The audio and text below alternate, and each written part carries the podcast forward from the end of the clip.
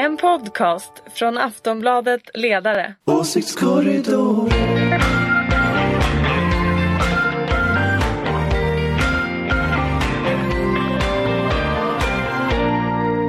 Välkomna till Åsiktskorridoren. Vi spelar in det här strax efter lunch på måndagen och som vanligt befinner sig svensk politik i komplett förvirring.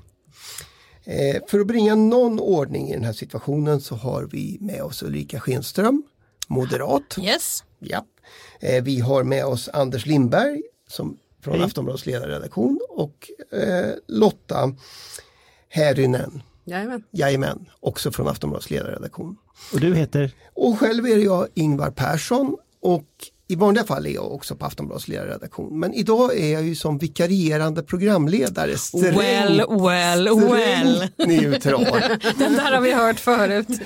Här sitter jag alldeles ensam en mot tre men det är coolt. Så, så är det. Och, men som sagt, jag ska göra mitt bästa i alla fall. Ja, det är bra Ingvar. Ja, så gör vi. Vi börjar med liberalismen. Whoosh. Whoosh. Idag skriver Göran Eriksson på Svenska Dagbladet att liberalismen har blivit lovligt villebråd i den svenska debatten. Som exempel tar han riksdagens revolt mot delar av januariavtalet men också den socialdemokratiska skribenten Payan Mola som i veckan twittrade att modern liberalism ska utrotas. Är liberalismen lovligt villebråd? Och då får du börja Ulrika. Lovligt villebråd, jag vet inte, men det verkar som alla är emot det, men hela Sverige får en politik som förs av den. Så att, ja, nej men alltså den, eh, det verkar väl ändå som kanske socialdemokratiska väljare är väldigt upprörda. Eh, urbana, borgerliga, allmänborgerliga som det hette förut, eh, eh, storstadsbor är väl nöjda. Jag är nöjd. Du är nöjd? Anders, är du nöjd? Nej, inte jättenöjd. men, men, men jag tror, jag är inte säker på att Göran Eriksson har rätt att den är villebråd för alla. Alltså han, hans idé här är liksom att SD jagar ju liberaler från liksom ett nationalistiskt håll. Det konservativa blocket jagar liberaler från ett konservativt håll och inifrån Socialdemokraterna jagar typ Daniel Suhonen och andra detta från liksom vänster och kvar blir liksom några stackars liberaler i mitten som alla är emot. Men just paradoxen att de får igenom sin politik. Mot, mot och mot. Det är väl jättebra med företagande. Men, men jag, jag är inte så säker på att liksom den analysen är riktig därför att eh, liberalismen är någon slags överideologi. Pratar du om mi, ö, mig eller Nej. Göran Eriksson nu? Ja, Göran, Eriksson. tänker jag på. Alltså, du är också en överideologi. Men, Vi tar det sen. men, En i taget, en dragning. men jag, tänker, jag tänker att Göran Erikssons, alltså, analysen är ju liksom att liberalismen eh, slåss på massa olika fronter. Men jag är inte så säker på att det är sant därför att liberalismen och framförallt nyliberalismen är en överideologi i samhället som gör att alla regler är liksom satta av den här. Vi har liksom nya Karolinska, den här, vi, vi har avregleringar, utförsäljningar, vi har liksom ingen, ingen post som fungerar, vi har ingen, ingen järnväg som fungerar och lösningen i regel är att eh, privatisera lite mer och avreglera lite mer. Men, Så- men så- Anders, så nu överdriver det- du lite. Det, är liksom- klart, det är klart att det finns väldigt mycket att göra när det gäller SJ, NKS och så vidare. Men det är inte så att vi inte har någon järnväg. Alltså vi har, vi har ju en järnväg. Nej, vi har järnväg, tågen och, kommer och bara jag har inte på gjort den. massa operationer på Karolinska. så Jo, att jag, jag menar, men- det, men- det finns. Men, men, men jag tror att de flesta svenskar är ganska missnöjda med att ingenting funkar längre. Och när det kombineras med att en av orsakerna till det är att ingenting funkar därför att man har avreglerat det. Mm. Det är klart att då, då önskar man sig apoteket tillbaka och man vill ha en sjukvård som faktiskt finns när man har behov av den och sådär. Och jag tänker att den, det motståndet det kanaliseras liksom mot Centern och sådär. Eh, och så. Men jag tänker att Göran Eriksson, det, alltihopa är egentligen kod för invandring. Så att det han egentligen skriver det är att folk har ändrat som invandring och Liberalerna har nu fått hundhuvudet för den invandringspolitik Sverige har haft. Och det gör Eller att... den oro att, till exempel det du var inne på från början, eller oron att vår välfärd ska raseras. Ja. Det är ju det det hela Men, handlar men, om. men så allt handlar om ham- invandring egentligen. Så det är gall, eh, på den här galtantskalan man är emot, det är egentligen, det är inte liberalismen. Alltså, jag tycker det, det, det känns ju som att eh, efter den här veckan som att eh, hela den här debatten har blivit lite smetig liksom. Att det, det är lite svårt att liksom sära päron och äpplen från varandra för att eh, folk verkar inte riktigt eh, i slutändan prata klarspråk om, om vad de menar just alltså, men vad, vad innebär då liberalismen är det eh, in, eh, in, är, kritiken mot en, eh, mot en, liksom en liberalare linje i migrationspolitiken eller är det kritik mot, mot marknadsliberalismen i välfärden? Alltså på det sista kan jag ju lätt säga att ja, men tacka gudarna för att folk har vaknat inför det vid det här laget men det som är intressanta där verkar ju att den här, den här rörelsen börjar ju ske i borgerligheten efter att man har blivit av med Centerpartiet eller i Moderaterna och KD. Men nu sitter ju socialdemokratin med Centerpartiet. Så i praktiken blir det ju, alltså vänsterkritiken mot det här har funnits hela tiden. Liksom. Nu ska vi komma ihåg att det är Moderaterna som har drivit den här typen av politik hela 80 och 90-tal och sådär. Eh, så att det var ju Centerpartiet som, som men, men om vi nu tar nutid så jag håller helt med dig. Det verkar som det är ganska många olika ärenden folk går här. Ja, även om det låter lika, likadant. Men jag tror att det finns olika, olika så att säga eh, grundstenar här som blandas ihop på något sätt. Och jag tror att jag är ju, jag är ju väldigt ledsen över att det har blivit så här och, och ni vet varför jag eh, har, har tagit upp det här flera gånger om våra välfärdsföretag som jag tycker borde ha varit mer reglerade än vad de har varit. Precis som våra banker och så vidare. I så fall hade ju det varit möjligt att göra ett sunt företagande och möjligt, varit möjligt att göra eh, en bättre verksamhet i de här typerna av olika bolag. Så är det. Men jag tror att det finns lite olika, det finns de som är emot själva eh, avknoppningen, alltså Eh, ja, av bolag. Men det finns säkert också de som som tycker att det finns de som har skott sig på betal- äh, skattebetalarnas pengar och då, då är vi lite grann inne på vinster i välfärd diskussionen och den, den motsättningsdiskussionen. Så jag, jag, tror precis som du att det finns lite olika ärenden som får gå. Fast, om man tittar men, på, men alltså ingen är sämre än den andra, det är bara att det, det låter likadant. Men, men om man tittar på liksom konkret, alltså Moderaterna i Stockholms läns landsting har aldrig varit så glada i att privatisera allting och kommit så långt med att privatisera allting som nu.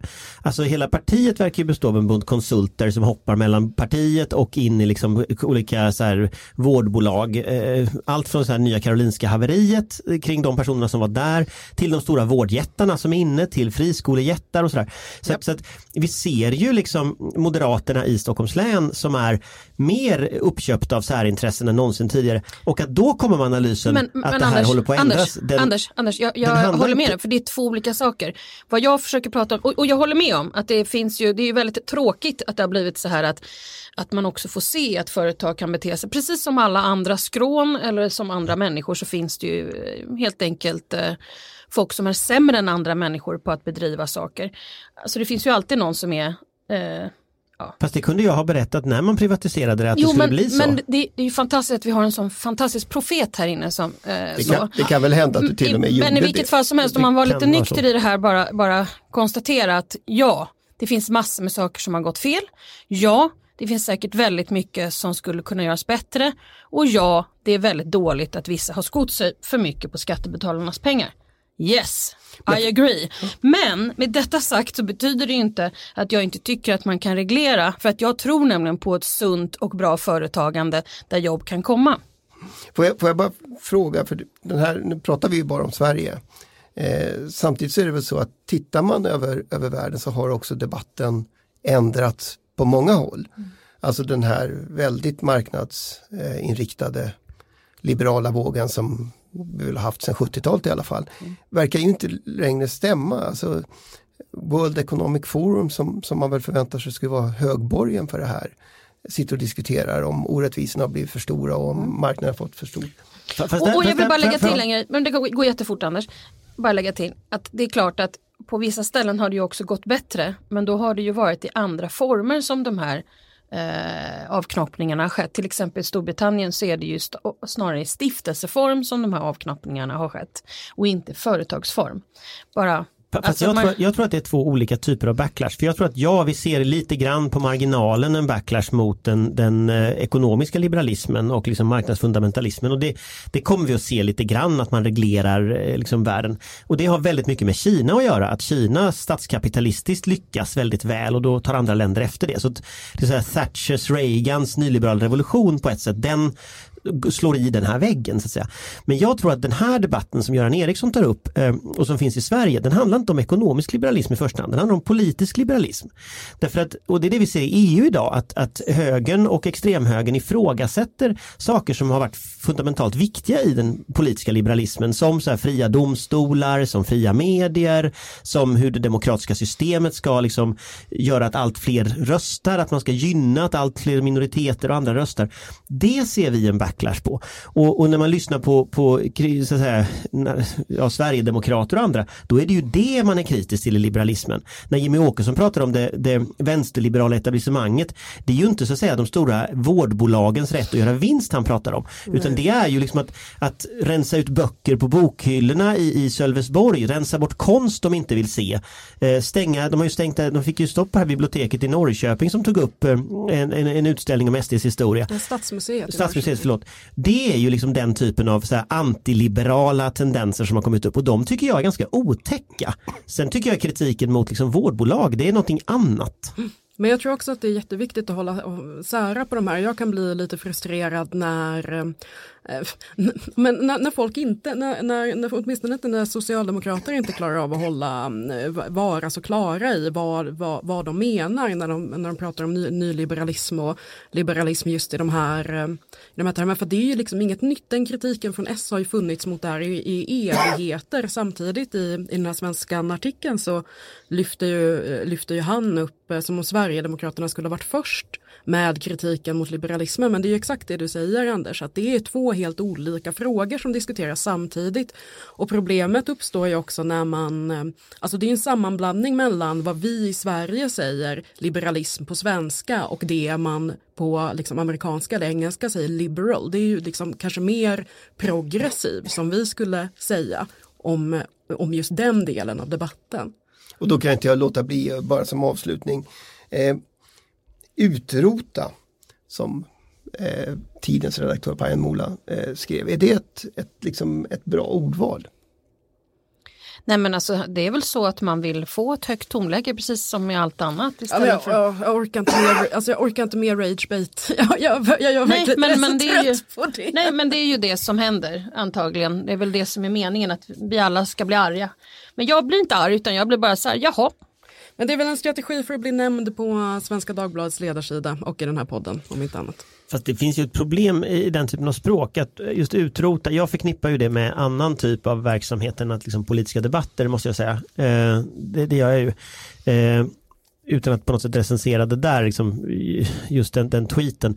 Men, men jag tror ju någonstans att ska man föra det här samtalet på något vettigt sätt så tror jag man måste bena upp liksom vad man konkret menar ska ändras. Mm. Och, och, när jag, när, när jag liksom läser eh, Göran Erikssons artikel här, han, han är inte tydlig med vad det är det för typ av kritik som egentligen kommer från de här olika hållen. Mm. Och det gör att jag tror att liberalismen kommer nog att vinna det här. Därför att, därför att om några är kritiska mot invandring, det kommer några andra som är kritiska mot vinster i välfärden, det kommer någon tredje som är kritisk mot, mot eh, liksom, folket mot eliten eh, från vänster, någon fjärde folket mot eliten från höger. Alltså det, det, det här konsensus som finns om liksom, någon slags liberal demokratisk modell där Folkpartiet på något sätt representerar vanligt liksom, ja, mellanmjölkens land. Den kommer nog att finnas kvar ändå. Men så, så att jag tror att liksom det faktum att motståndarna inte är överens om vad de är arga på kommer liksom att leda till att man ändå tar hem det. Och vi kommer alltid att ha Centerpartiet som, som är underlag för en regering i det här landet. Och det innebär liksom att ja, där sitter vi liksom. Vi, vi är dömda att vara kedjade till Centerpartiet och nu ser han helt bedrövad ut. Vilken regering vi kommer att ha. Liksom. Jag hade ju önskat att den här debatten kunde utmynna i att man faktiskt samlar politiska krafter för att reglera bort eh, det, det vi ser hända i välfärden som gör att skattepengar bara läcker ur det här sållet. Ja. För att systemen är fullständigt felbyggda. Eh. Där hoppas jag att vi landar, men vi det lär vi inte göra. Jag hoppas på att man bygger om och bygger rätt. Ja. Jag känner mig positiv. Ja. fast, fast jag tänker så här, alltså det, det, här är ju dilemmat med att ha en politisk mitt. Alltså under en period så hade vi faktiskt ingen politisk mitt, då hade vi två block och så fanns det ingen mitt. Men nu finns det en mitt igen i form av Centern och Liberalerna och den mitten kan liksom byta sida men det gör ju också att tyngdpunkten alltid hamnar där oavsett vem som liksom styr. Måste kännas fantastiskt för dem. Jag måste säga att jag tycker det är väldigt irriterande. Det var Ja, roligare jobb. när det fanns Snyggt en allians jobbat. och socialdemokrater och inga Sverigedemokrater och så var det liksom lite ordning på det här. Ja, det, var, det var det Ulrika åstadkom. Ja, det var det Ulrika åstadkom till exempel, förutom att hon då vann, vilket ju var irriterande. Mm, goda Kort, tider, hörni, härliga tider. Eh, då fick vi avsluta det här med ännu en profetia. Vi är ständigt eh, fjättrade vid Centern oavsett var vi befinner oss. Eh, med det tänkte jag vi skulle eh, ge oss iväg i en annan riktning. Eh, Vänsterpartiet har ju varit toppaktuella. Eh, de ska ju utse en ny eh, partiledare och i förra veckan så såg vi både ombedda och oombedda vänsterpartister kliva fram och säga att de minsann inte tänkte bli partiledare. Och i några fall var det väl kanske det närmsta de någonsin kommer att komma en partiledarpost. Men en kandidat stod i alla fall eh, fram och kandiderade med stor energi, Nooshi Dadgostar. Blir hon vänsterledare? Sånt här är väldigt, väldigt, väldigt svårt. Jag har ju suttit här och vi har ju gissat många gånger vid många olika byten och ibland har man rätt, ibland har man fel.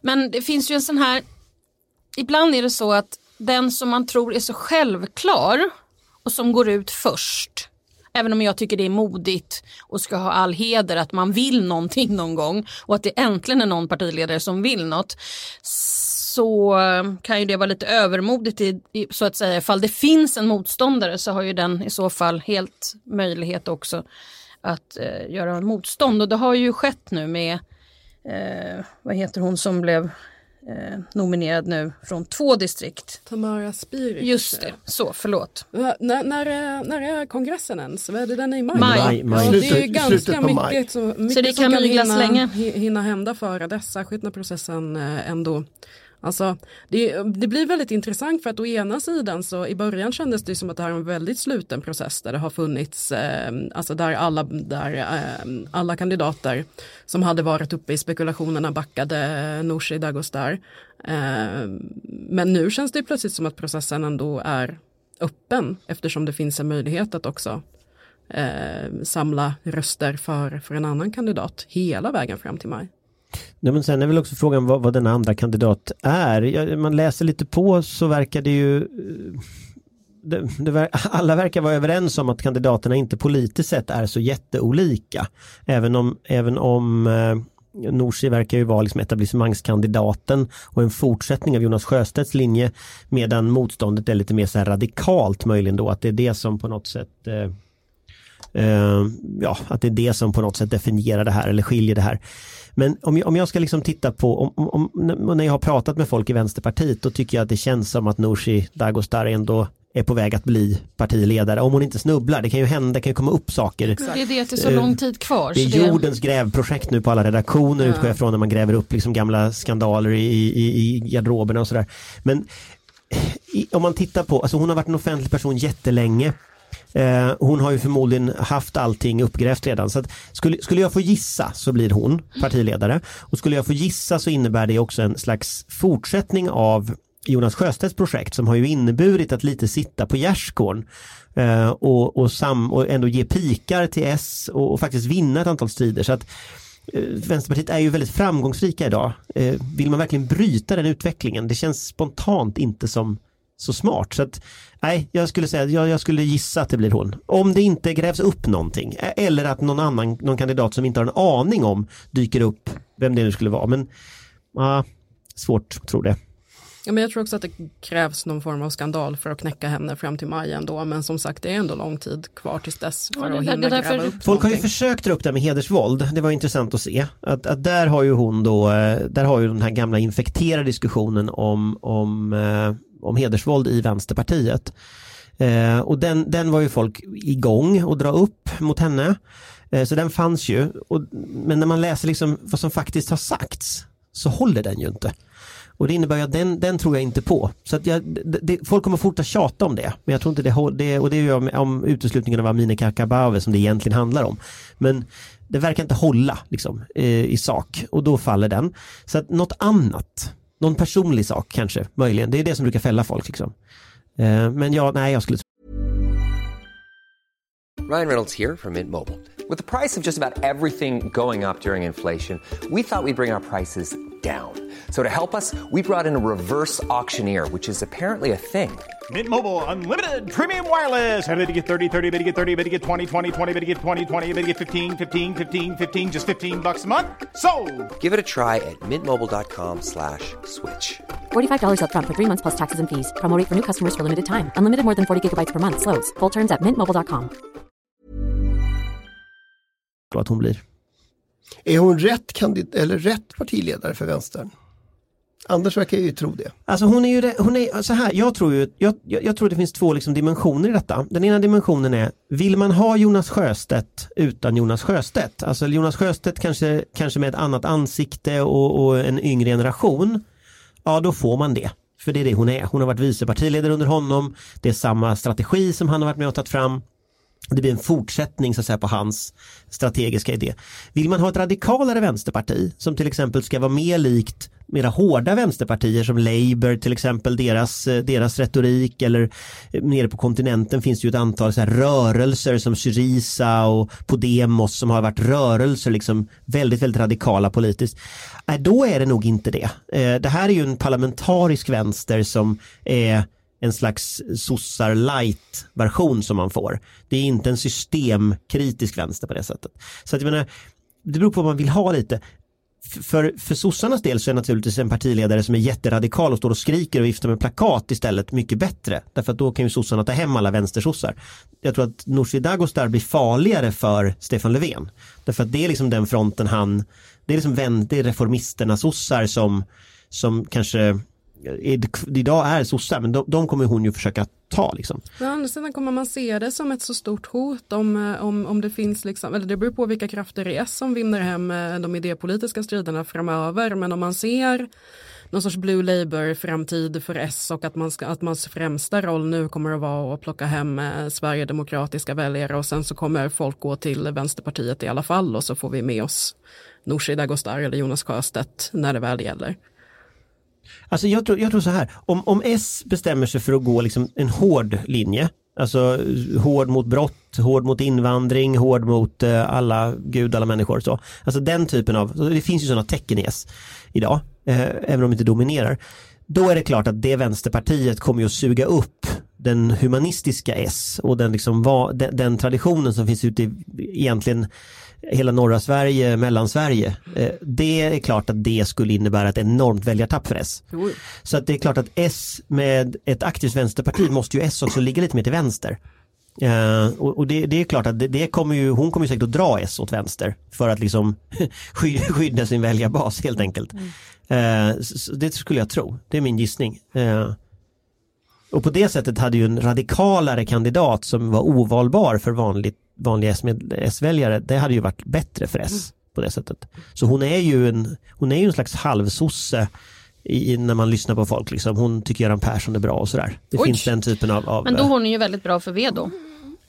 Ja, det det beror på måste vad man vara- vill, men jag, jag tror ju någonstans att, att eh, om man vill att V ska bli ett stort parti så tror jag det. Om man Det vill att V ska bli partier- renod... Ja, det, Partier brukar ju rimligen vilja bli Ja, Jag det. har hört det talas om en många- vänsterpartist som gillar Göran Persson förut. Fast Jag är- så här, det finns många vänsterpartister som vill ha mer renodlat vänsterparti. Så det skulle jag säga, det är inte bara Nej liksom, men det är ganska vanligt i ett parti, vanligt i alla fall. ja, kan du ju i ändå vissa säga. partier i alla fall. Hörrni, tiden går eh, ju alldeles för fort förstås. Det är väl jag som är för dålig på att hålla ordningen. Men eh, jag tänkte vi skulle försöka hinna med en till, en av de riktigt stora vurporna i svensk politik. Och då, ursäkta mig, då tänker jag på arbetskraftsinvandringen. Eh, dagens regler har ju funnits, har ju drygt tio år på nacken. Eh, och de infördes av Alliansen tillsammans med Miljöpartiet. Eh, mot Socialdemokraternas protester, åtminstone vissa protester vid den tiden. Eh, nu vill både moderater och kristdemokrater skärpa reglerna och kräver mycket högre lön för att man ska kunna få arbetstillstånd här om man kommer från ett, ett land utanför EU. Vänsterpartisterna håller med, precis som Sverigedemokraterna och LO-chefen Karl Petter Thorwaldsson. Justitieminister Morgan Johansson för sin del vill stoppa hela frågan i en utredning. Blir arbetskraftsinvandringen nästa förlust för regeringen i riksdagen? Jag vill först bara säga att jag, jag tycker ju att det här spelandet i riksdagen, eh, jag, jag gillar ju inte det. Ehm, jag tycker ju att man kan gå tillbaka till sin kammare och istället fundera på vad man vill införa under nästa mandatperiod. Och inte hålla på fixa och trixa med budgeten på det här sättet. Ehm, så att eh, det är min grundläggande inställning. Ehm, eftersom jag tror att eh, vanliga, om det nu finns, alltså att väljarna och ja, att väljarna faktiskt tycker att det är ganska trist när det hela tiden handlar om eh, olika voteringar och sånt där istället för kanske mera eh, fokus på sakfrågan, även om den här gången är lite mer fokus på, på, på sakfrågan. Men jag, jag tycker nog att eh, ja, jag, jag, är inte riktigt eh, överens med att, att hantera på det här sättet faktiskt, om jag ska vara riktigt ärlig. Punkt. Nej men jag hade ju hellre sett att sossarna hade 51 procent och att, alla, att allt löste sig. Men problemet är ju nu att det har man ju inte och det lär man inte få heller någonsin någon, något parti mer i Sverige. Så att det kommer ju att vara den här typen av kompromisser som måste ske. Och just det här fallet så måste jag säga att det är den konstigaste kompromiss jag har sett där sossarna ska försvara en politik som de inte vill ha mot moderaterna som driver en politik de inte vill ha. Och sen kan man ju vara glad över att det, de har ju majoritet, Moderaterna tillsammans med sina kompisar, för en politik som de inte vill ha eftersom den politiken som Moderaterna just nu driver om arbetskraftsinvandring är bättre än den som sossarna driver. Och det är ju kul för dem. Eh, så jag skulle ju tro att eh, Vänsterpartiet, Moderaterna och KD, och då kommer ju SD att rösta för det där, eh, har ju alla möjligheter att driva igenom ja, ja. en bättre politik Absolut. för arbetskraftsinvandring. Så är det ju. Eh, men sen den politiska debatten den, kommer, den är helt totalt obegriplig. För liksom, ja det är det det blir. Det blir väldigt det tråkigt. knepigt för folk tror jag att hänga med. Däremot är det bra om politiken för arbetskraftsinvandring förändras. Eh, jag hade ju dock hellre ska jag säga sett att den sker i en blocköverskridande diskussion därför att annars så kommer den att hålla på att rivas upp stup i kvarten. Och det men Anders, tror jag det tycker är... ju du och jag nästan hela tiden. Ja, om allt. Typ. Ja. Nej, men jag, Alliansen plus Socialdemokraterna. Nej, det tycker jag inte. Men jag tycker, att, jag tycker att det vore bättre att få en blocköverskridande lösning när det gäller sådana saker som invandring och, och sånt som ska överleva över mandatperioderna. Energi till exempel. Vi hade en. Mm, I know. Tänkte bara påminna dig om det. Men är, är det här, alltså ska vi i så fall läsa det här som ett tecken på hur det som vi pratade om tidigare, att vi för evigt är fjättrade vid Centern eller möjligen Liberalerna? Men det är alltså väl vi i meningen landet. Men det, är väl kopplat, men det är väl kopplat till det, till det första ämnet vi pratade om också. Alltså på, av, av vilka skäl, liksom vilka, vilka, vilka, vems ärende springer man i det här egentligen? Jag tror Vänsterpartiets kritik mot arbetskraftsinvandringen är en. Liksom. Och Sverigedemokraterna tycker mest bara inte om invandrare och Moderaterna tänker att det är rimligt att hoppa på det tåget. Liksom. Det, ju, det finns ju en bizarr dimension i detta som ju är att Socialdemokraterna har ju hela tiden sagt att det måste till regler som gör att människor inte utnyttjas. Ja. Och den linjen har man ju haft hela tiden. Det är ju först nu på mållinjen som man ger upp det och accepterar Centerpartiets eh, syn. Men i grunden har ju Socialdemokraterna en syn som ligger väldigt nära det som Moderaterna till exempel nu tar upp. Eh, fast Moderaterna gör det ju av ett skäl som jag när man ska liksom reda ut det här efteråt, vad som blir konsekvenserna, då kommer ju säkert Moderaterna att peta in en massa annat skräp i den här reformen som just har att göra med att man inte gillar utlänningar. Ja. Och det är ju inte bra. Så det kanske är så att Moderaterna lyckas tryffera den här reformen så mycket att man faktiskt inte kan rösta för den eller gilla den från vänster. Eh, och, men det återstår ju att se. det återstår ju att se då. Men, men eh, det, det, är ju en väldigt konstig situation. Det bästa är ju antagligen att, att liksom, om nu Moderaterna och Vänsterpartiet och KD då kör över regeringen på den här punkten och så får man bli av med den här frågan. Ja, vi har fått eh, något önskemål, eh, någon profetia och till slut ett det återstår att se eh, som svar på våra frågor. Och det är väl ungefär så det, det brukar bli. Eh, jag vet inte om vi har lyckats bringa reda i den politiska svenska debatten. Eh, men i så fall så mycket större anledning att lyssna på Åsiktskorridoren nästa vecka när den är tillbaka. För då gör vi ett nytt försök förhoppningsvis med ordinarie programledare. Jag får tacka så hemskt mycket för idag, er som har lyssnat och förstås panelen. Tack! Tack! Tack! Hej hej! hej, hej.